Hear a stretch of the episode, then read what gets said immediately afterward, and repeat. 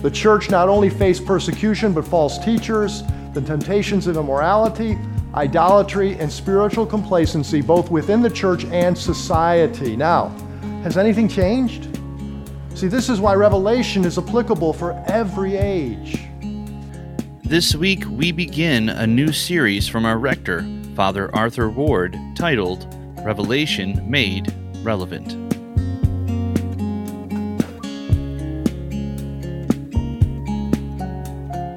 Hello and welcome to the Transforming Lives Together podcast. One of the more controversial and talked about books in the Bible is Revelation. It's a book that seems to have its foot in both past, present, and future, and gives us a vivid image of heavenly worship and the judgment of this world. The Apostle John is credited as being the author, though his role might be better understood as a recorder, writing down what he was seeing and hearing. This could offer an explanation as to why scholars find John's Greek to be unrefined in comparison with his gospel. Trying to describe the supernatural events John was observing would be difficult to put in words, for words are inadequate to describe what our minds are inadequate to comprehend. Still, John was able to provide for us an awe-inspiring witness that is meant to encourage the church as the church endures persecution. Before we turn it over to Father Ward, we want to say thank you for your time as you tune in each week. We pray you are blessed and encouraged by the content of this podcast. Please don't forget to subscribe to stay up to date with the latest episodes. And if you have enjoyed what you're hearing from this podcast, please help us out by leaving a 5-star rating and review. Your positive feedback will help us reach more people with this podcast. And now, here is Father Ward with Part 1.1 of Revelation Made Relevant.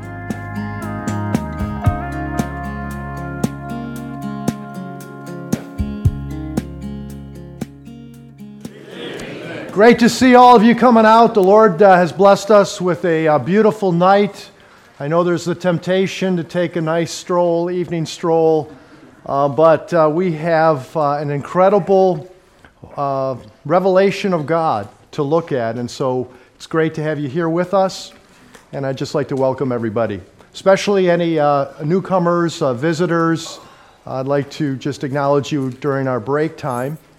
And so we're going to probably have hopefully a few more people come in the next few minutes. But before we begin the actual study, let's pray. The Lord be with you. And also with you. Let us pray. Father, we thank you and praise you just for this day.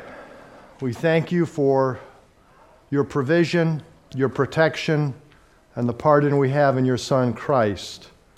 We thank you that you live in us through your Holy Spirit, and you have brought us together this evening to study your word, and specifically to study the incredible revelation that you gave to your servant John.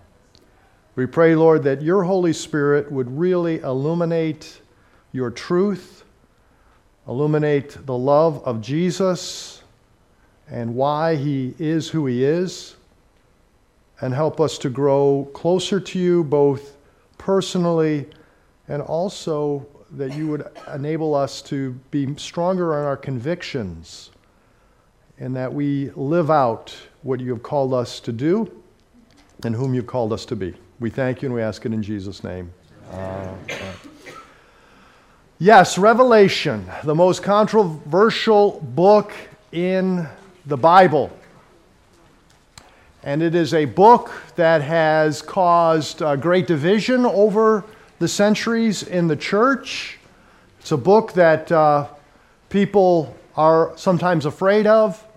Sometimes they get frustrated because it's so hard to decipher. And as a result, sometimes it is totally neglected.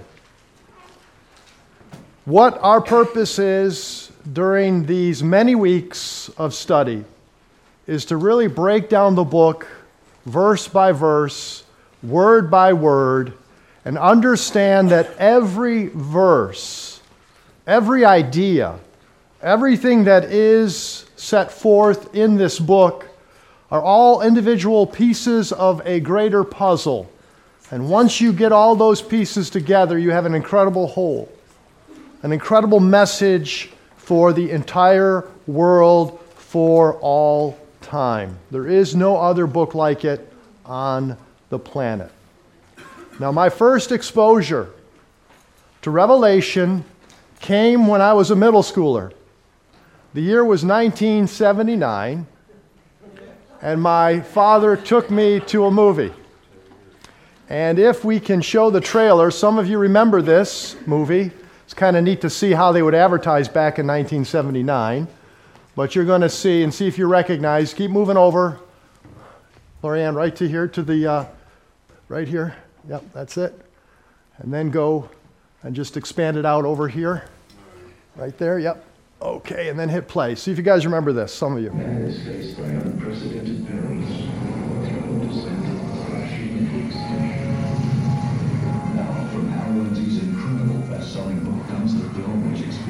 Terrifying prophecies and revelations. Is our planet truly in mortal peril? The Late Great Planet Earth, featuring Orson Welles. The Late Great Planet Earth from Hal Lindsey's incredible best-selling book starts Friday at your theater. Look for this ad. Rated PG from Pacific International. Notice the 19 at the bottom, and the other two numbers are left out because the implication was that the coming of Christ could very well happen before the year 2000. Now, when I went to that movie, I was very interested in it. You know, I was a kid, so I wasn't able to take everything in, but it was very unsettling. It was kind of a little scary.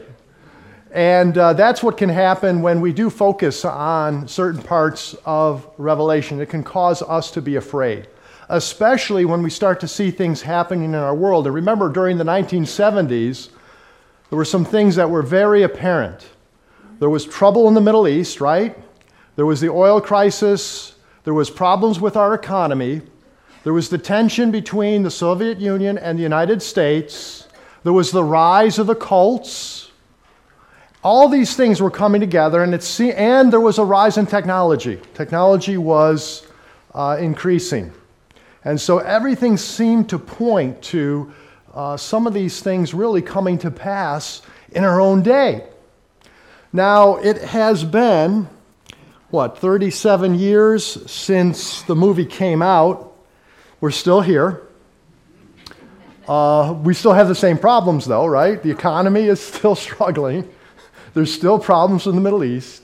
There's still tension between the free world and Russia is technically, it's kind of a pseudo-democracy. There's still that tension, right, going on. There's still the rise of counterfeit religion. You think of the New Age and kind of this, and the emphasis on, yoga becoming kind of commonplace. And I'm not saying that the exercise is as, but again, this whole Eastern religion and kind of the self-centered aspect of religion still very prevalent in our society, and then of course you've got the rise of fundamentalist Islam. So there are still reasons to suggest that Christ's coming might be just around the corner, and that's the way God wants it. Every generation throughout his church history has felt that and can see signs that point to Christ coming back. But here's the thing. That is very important, but Revelation is more than a forecast of all the things that are going to happen before Christ returns. Revelation is the culmination of the first 65 books of our Bible. We're going to see why in just a moment.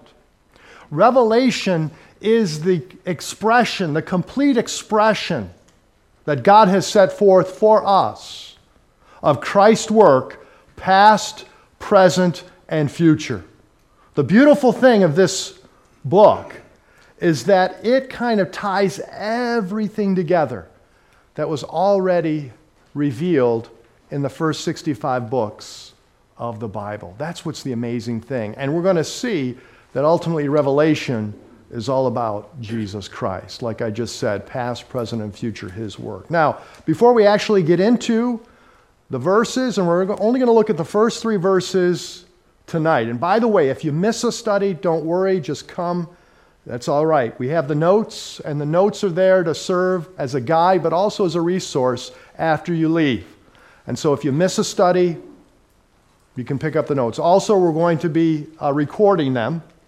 And so hopefully the recordings will go through, and you can get recordings as well. Now, I want you to bring your attention to the screen, and if, Lorianne, if you could make that back to, and remember that's right there, yes, perfect. And let's see if my little pointer is going to work. By way of introduction, we all remember, well, not all. Oh, wait, let me ask you this. How many saw that movie? Raise your hand. Which one? The Late Great Planet Earth. How many saw The Late Great Planet Earth? Oh, a few of you. Okay, so you guys remember it. Actually, it was a pretty good movie. It was pretty well done. In fact, I was looking at it again because I vaguely remembered it as I was preparing for this, and it wasn't too bad. So, okay. Why Revelation? I kind of already went over this, but it's more than a doomsday forecast. It's not primarily a social or political commentary.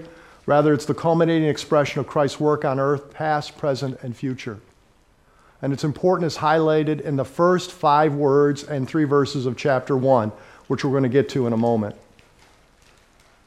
Now, the author, who is the author of John? Because he really doesn't identify himself. The early well-documented tradition among the church fathers was that John, the beloved apostle, the author of the Gospel of John and the 3 letters of John, wrote Revelation. That is the earliest witness we have, going back to about the middle of the 2nd century. So that would be like 150 to 160 AD. Justin Martyr wrote that it was John, the apostle, the son of Zebedee, who wrote the book of Revelation after he saw visions during his exile on the island of Patmos off Asia Minor. That was also reiterated by further church fathers. Hippolytus, I think I have here. I got to look at the names here. Clement and of Alexandria and Origen.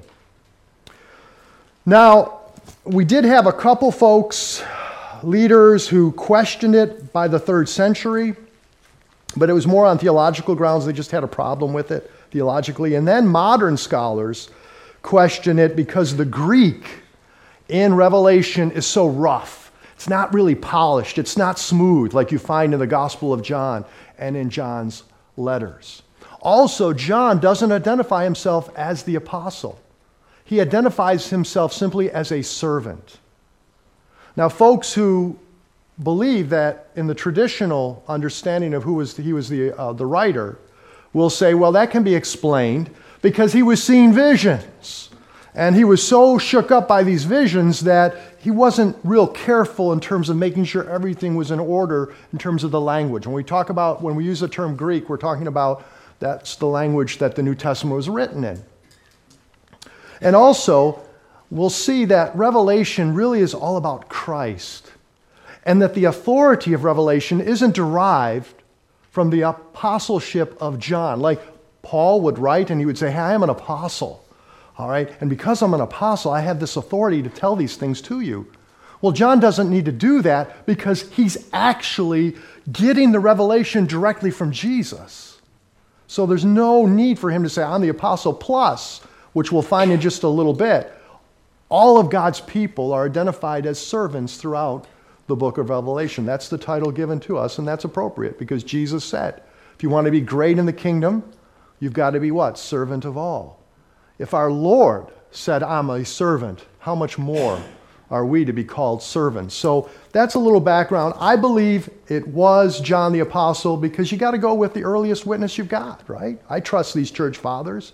And what's so remarkable is that the only reason why we can only go back to 150 is because we have nothing left or nothing that remains in terms of writings. But the earliest writings we have about Revelation are from these men, and they commented on it. They commented on the book, like I'm commenting on it now for you. They wrote about it, and they said, no, it was John, the apostle. Let's continue now.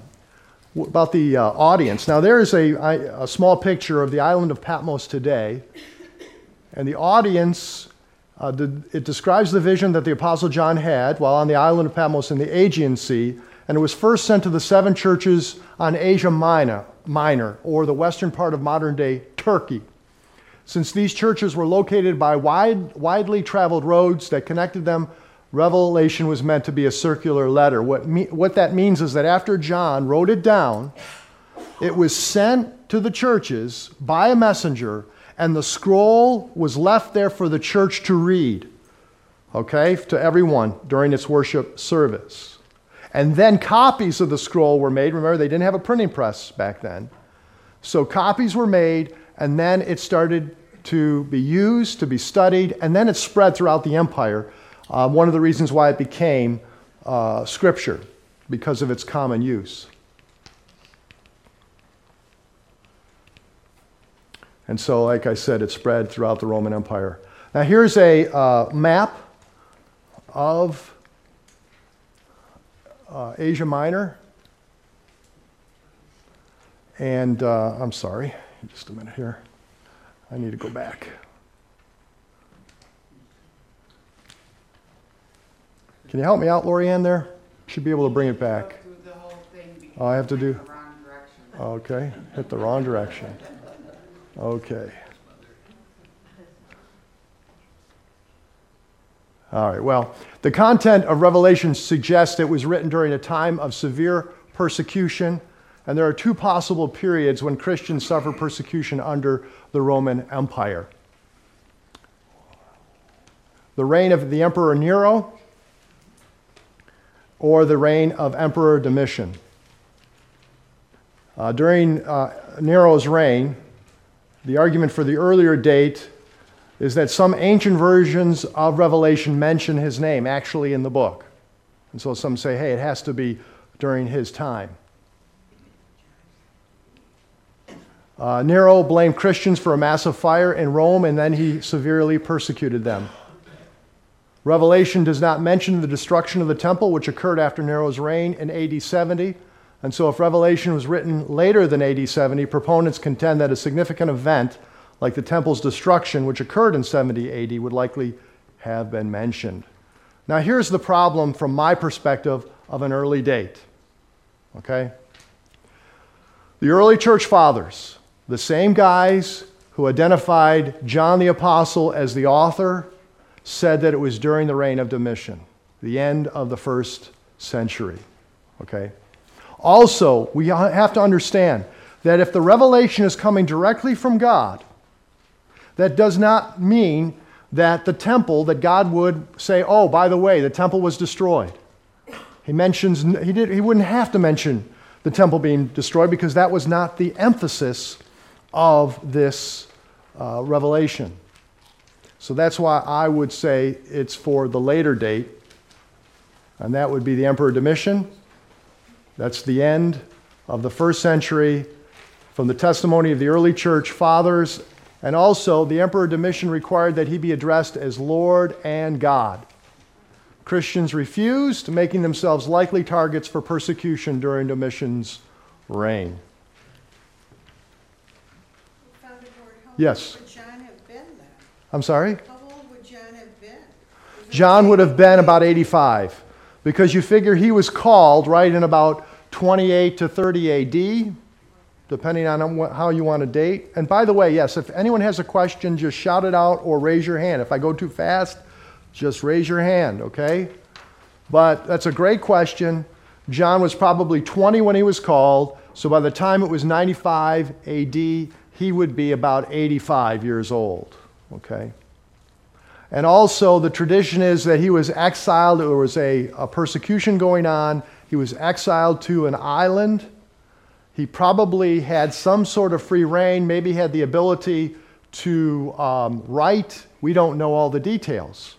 All we know is that he was able to write this book and then send it to the 7 churches in Asia Minor. And I apologize. I'll get the map up after the break for everybody to see. Again. So the purpose. Revelation first served to encourage and challenge believers living in Asia Minor during a time of persecution, either the reign of Nero or the reign of Domitian. Again, I think it's the reign of Domitian. The church not only faced persecution, but false teachers, the temptations of immorality, idolatry, and spiritual complacency, both within the church and society. Now, has anything changed? See, this is why Revelation is applicable for every age. It's the same issues we're facing today. It eventually became accepted as God's word for the church for all ages. Revelation is meant to instruct, guide, comfort, and reassure Christians in their spiritual journey and point the world to the coming day of the Lord and return of the King. So these are the introductory things that we should be aware of, and now we're going to get into Revelation itself. Before I go any further, we looked at the author, John the Apostle, the same guy who wrote the Gospel and the three letters of John in our New Testament. Okay? We looked at the audience, 7 churches in Asia Minor, which is modern-day Turkey. Real churches, real issues, and we're going to see how they're addressed in a couple weeks, because it's going to take us 2 more studies just to get through Revelation chapter 1. The date, most likely during the end of the 1st century, during the reign of Domitian, the Roman emperor. Okay? Purpose, we just talked about the purpose. It's to encourage us, it's to instruct us, it's to comfort us, it's to be a beacon of hope in the midst of all that's going on, of the wickedness of our society, but it's also to be a challenge to live the Christian life. And so we're going to see that Revelation is more than just a book of prophecy. It's much more than that. Now, if someone were to ask you, let me just stop before we go into the Word now. Any questions so far? Yes? I don't have a question, but I was on the island of Patmos in 2007. Oh, nice, yes.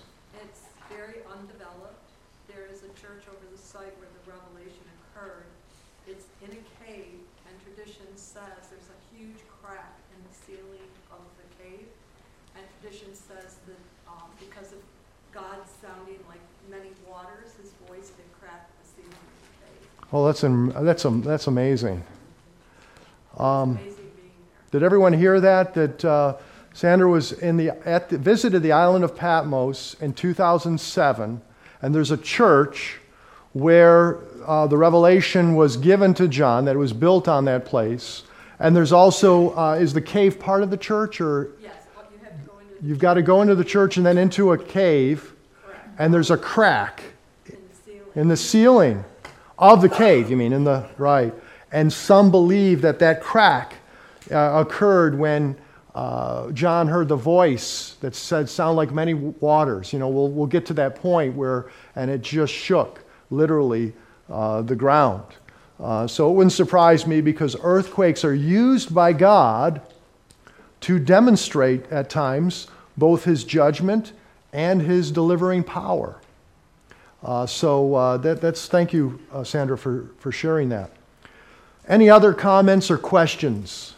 So we've looked at the introductory elements. Now, there is something else that you always want to address when we talk about the introduction to Revelation, and that is the 4 interpretive approaches of Revelation, but we're going to do that at the end, and that's if we have time. If we don't have time, we'll do that next week, but there are 4 main approaches, interpretive approaches, that are taken when it comes to Revelation. They're all Christian. In other words, they're all, just because you don't have that approach doesn't mean you're not a believer, okay? And we'll talk more about that in towards the end. So let's open your Bibles to Revelation chapter 1. If someone were to ask you, what are the 5 most important words in the Bible, what would you say? Now, I hope none of you looked ahead. And again, oh, brother, that's the problem with giving the notes. Okay, now listen. Wait. Okay. All right, if you haven't looked at the notes, what would you say? Okay, now listen too. This is what I didn't get this from anybody. This is my contention now, okay? These would be the 5 most important words, in my opinion. Does anyone want to say something else? Okay, In the beginning, God created, right? That's a real important phrase. In the beginning, God created, because it highlights that there's a God and that he created everything. And we're not, we're the creation, not the creator. Someone else might say, God so loved the world. That's an important phrase because it highlights the fact that God loves us. But in my opinion, I don't believe they tell the whole story. There is one phrase only found in the book of Revelation that I believe tells the whole story, and that is the revelation of Jesus Christ. That is how this book begins, and it is profound when you think about that. Because ultimately, like I said earlier, the entire Bible is the revelation of Jesus Christ. Because the entire Bible is the account on how God redeems mankind through the sending of his Son to die on the cross and rise again and to establish the kingdom of God first in our hearts and then once and for all on earth and in this universe. That's the whole book of Scripture, all the books. Sometimes people call it the scarlet thread that runs from Genesis to Revelation, and Revelation is the culmination of that. And so it is neat to know that the first words in Revelation are the revelation of Jesus Christ. Now, in the Greek, it literally is apocalypsis eusu Christu. Revelation, right? Now, what does this word revelation actually mean? It's an incredibly important word because revelation is from the verb to reveal or uncover. Literally, it means it exposes that which has been secret or veiled or hidden fully, in full view. It's to make something known in full view. And when we talk about revelation in Scripture, what that highlights, because revelation isn't just mentioned in Revelation. The word apocalypsis is found about over a dozen times in different forms, in that form and other forms, of the verb to reveal in the New Testament. And we know in the Old Testament that God reveals himself through his word, okay? And when we talk about word, we're not just talking about words on a page. Remember, we're talking about anything God does to show himself. So in the Hebrew, the word for word was debar. Now this is all in your notes, so you don't have to worry about, but the bottom line is that God does stuff to show us his will, his plan, his purpose. And the important thing to understand is that means that our faith is a revelatory faith. That means it's a faith that is based on what God shows us, not based on what we figure out. It is not man-made, it's not man-centered, it doesn't come from man. It comes only from God. Now, the way God reveals himself to us is not just through supernatural revelation, which this is specifically, but he also reveals himself through general revelation or natural revelation. You say, well, what's the difference? General revelation refers to God revealing himself in nature. You ask, how does God reveal himself in nature? Romans 1:18 through 20 tells us, where the Apostle Paul says that the things which are made, the creation itself, shows us the invisible attributes of God who is the Creator. I want you to turn now in your Bibles to Romans chapter 1. To highlight this, Romans chapter 1, because I kind of butchered the paraphrase version. So Romans chapter 1, verses 18 through 20. It's page 1125 if you didn't bring your Bible, but if you brought your Bible, it's Romans chapter 1, verses 18, 19, and 20. The Apostle Paul writes, "For the wrath of God is revealed." You know, see, there's that word, revealed.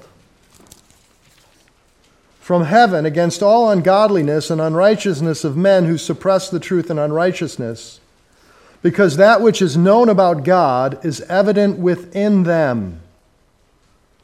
All right, that's our conscience. That is our knowledge of right and wrong. That's what, one of the things that separates us from the animals. We don't lock up animals in a zoo because they've done wrong. We only lock up people because they've done wrong. For God made it evident to them. How did God make it evident to them? Verse 20, for since the creation of the world, his invisible attributes, his eternal power and divine nature have been clearly seen, being understood through what has been made, so that they are without excuse. In other words, everybody's without excuse. If you don't believe in God, it's the reason why the Lord says in his word, and it's repeated in two Psalms, Psalm 14 and Psalm 50, that the fool has said in his heart, there is no God. Because deep down, there's this knowledge that there is something more than just what meets the eye. And we know that by looking at everything that's been created and the order and the, I mean, you think of the cycle of life and how everything's interrelated and interdependent. And so Paul is saying that's already in man. So you're really without excuse. Now he continues, verse 21, for even though they knew God, they did not honor him as God or give thanks, but they became futile in their speculations, and there's that word, their foolish heart was darkened. Professing to be wise, they became fools and exchanged the glory of the incorruptible God for an image in the form of corruptible man, and of birds and four-footed animals and crawling creatures. Now we may look at this and just say, well, that is these people who are bowing down to different deities and statues of these deities that are often animal, crosses between animal and man and what have you. But really these verses should be actually put up on the walls of our college campuses. Because when professors trust in the ideas of man over God, and they turn their back on God, when people worship money, that's a form of idolatry, or other people, or themselves, it's the same thing. They're exchanging the glory of the incorruptible God for the corruptible things of nature. And so that's why Paul continues and then sums it up by saying, for they exchanged the truth of God for a lie and worshipped and served the creature rather than the Creator, who is blessed forever. Amen. Verse 25. Verse 24 is interesting, though. Therefore, God gave them over in their lust, in the lust of their hearts to impurity, so that their bodies would be dishonored among them. What happens is when you turn against God, you're trusting either in self or in something else. And so really what becomes your standard for living, it becomes your passions. And that's what happens. We can see that in our society where people are following their own lusts rather than the law of the Lord. Or people will go the other extreme and think that by denying themselves and not engaging in the lust, but following certain rules and rituals and regulations, that somehow they're going to become more holy and closer to God. And that's not good either. You know, that's the other extreme, because it's only the grace of God in Christ that really cleanses us and makes us holy, not just what we do. And certainly self-denial is good, but to the extreme where we think somehow we gain more approval before God and that makes us better than others, that's wrong. That's legalism. What's interesting, some people say, well, what about people who have never heard the gospel? A good passage to look at when answering that question can be found in the next chapter, in Romans chapter 2, which is right there in front of you. And in Romans chapter 2, verses 14 through 16, we read this, the bottom there, if you're on the Pew Bible, 1126. Paul's talking about the law and how God gave the Jews the law. So they knew the law is a revelation, okay, from God. They didn't come up with it. God gave it to them. But then Paul writes, for when Gentiles who do not have the law do instinctively the things of the law, these not having the law are a law to themselves, in that they show the work of the law written in their hearts, their conscience bearing witness, and their thoughts alternately accusing or else defending them. on the day when, according to my gospel, God will judge the secrets of men through Christ Jesus. Now, the secrets of men, what is the secrets of men? It's what's in the heart. You only know all your secrets in God. That's it. I don't know unless you reveal them to me or I reveal them to you, right? They no longer become a secret then.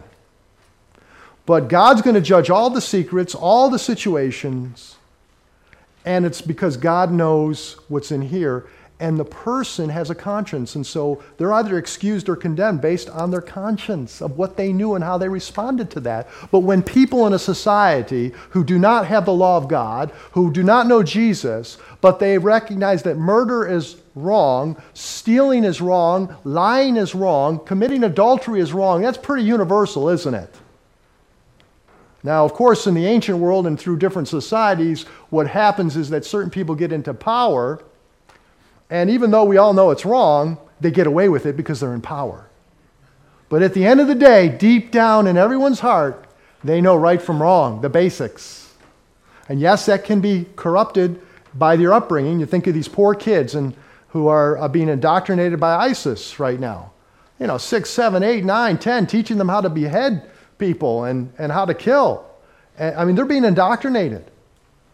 I can't blame that child, right, for what that child does necessarily. I mean, I don't know the heart. I don't know what's going on. But people can, their minds can be perverted.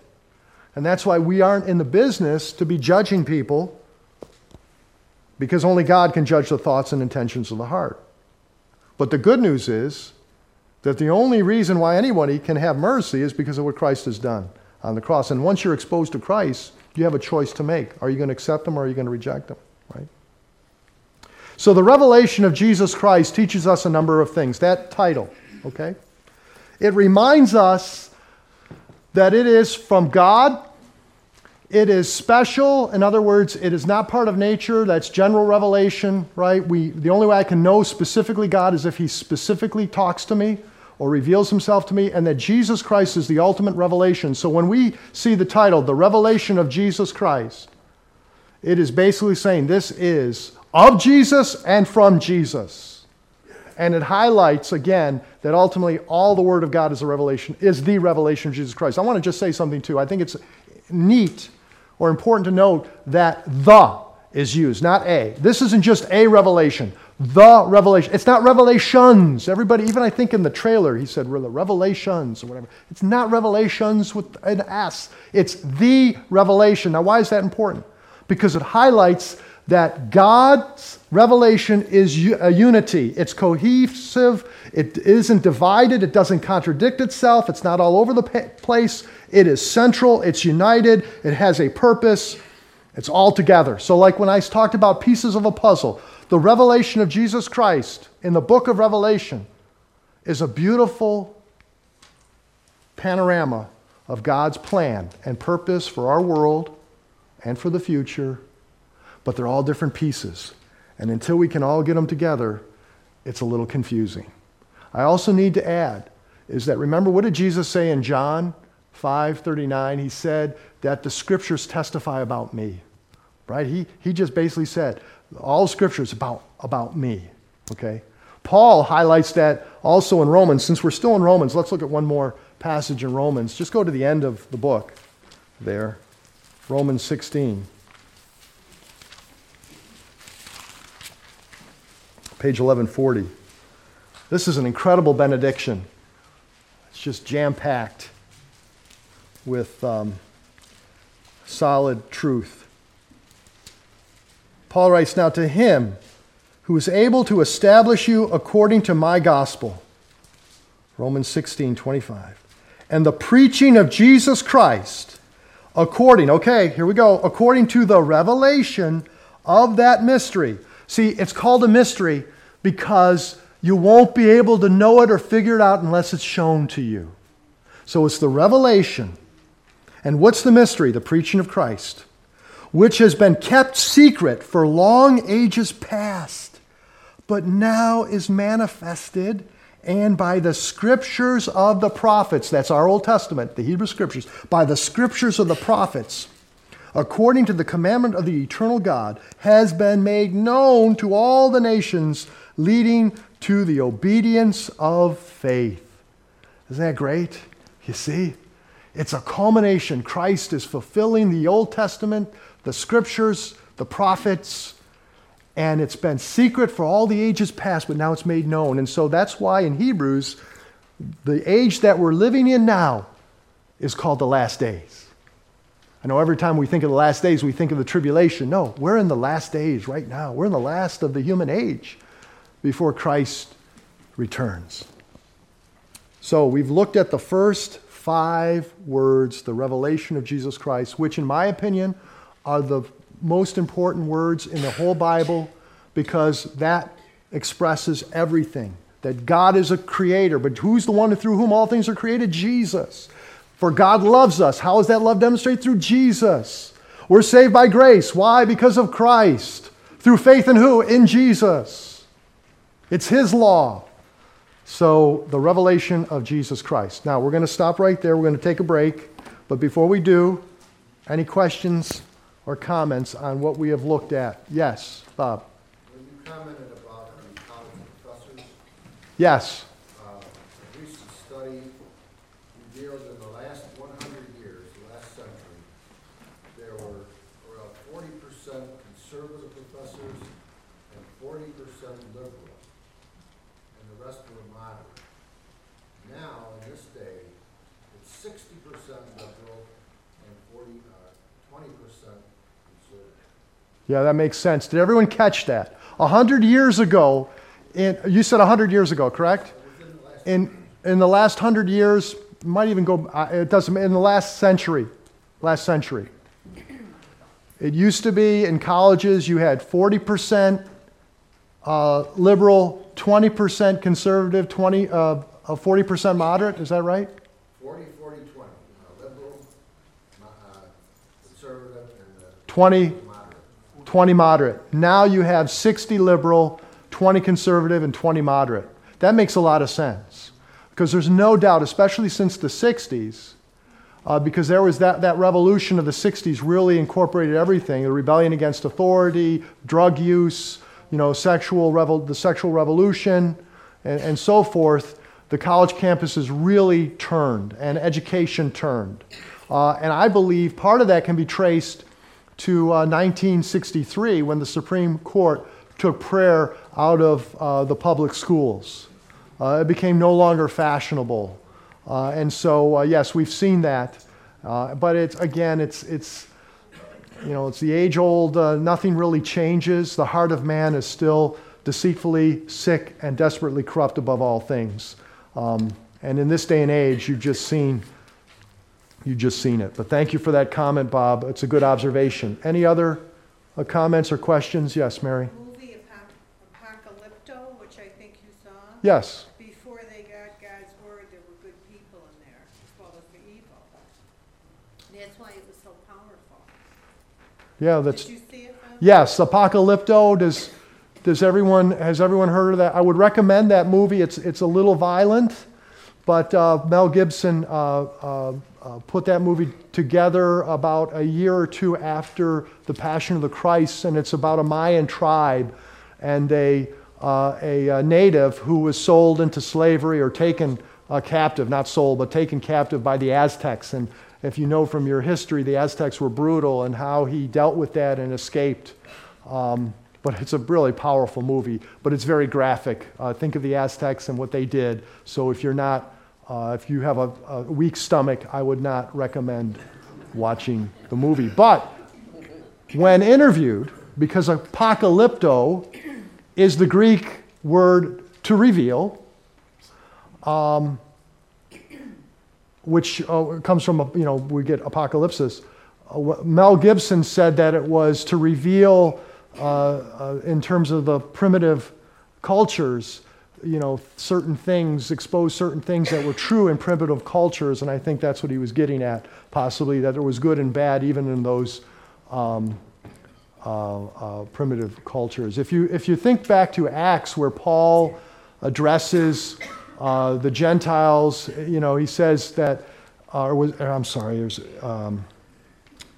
it might be Peter now, I'm going blank, but there's that verse where I think it's Peter now, that he says, you know, it used to be that anyone who feared God was acceptable to him.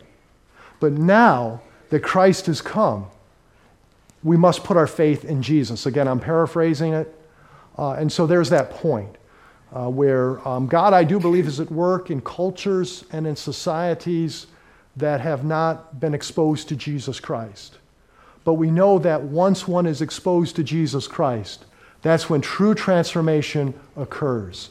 Because everything before that is kind of at a distance. It's kind of like, oh yeah, I know there's a higher power. I know there must be a God. Maybe he loves me because I can love. I need to do good. But that's the extent of it.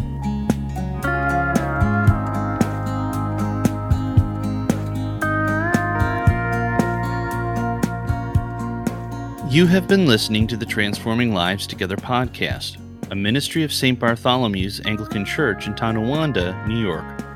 To learn more about our church, please visit stbartston.org. Again, that's stbartston.org. You can also connect with St. Bartholomew's on Facebook and Instagram through the handle at St. Bart's Anglican Church. And you can connect with this podcast on Facebook through Transforming Lives Together Cast. We hope you will tune in next time as we continue our series, Revelation Made Relevant. Until then, we leave you with these verses from Paul's letter to the Romans. The Spirit himself testifies with our spirit that we are children of God. And if children, heirs also, heirs of God and fellow heirs with Christ, if indeed we suffer with him, so that we may also be glorified with him. For I consider that the sufferings of this present time are not worthy to be compared with the glory that is to be revealed to us. God bless.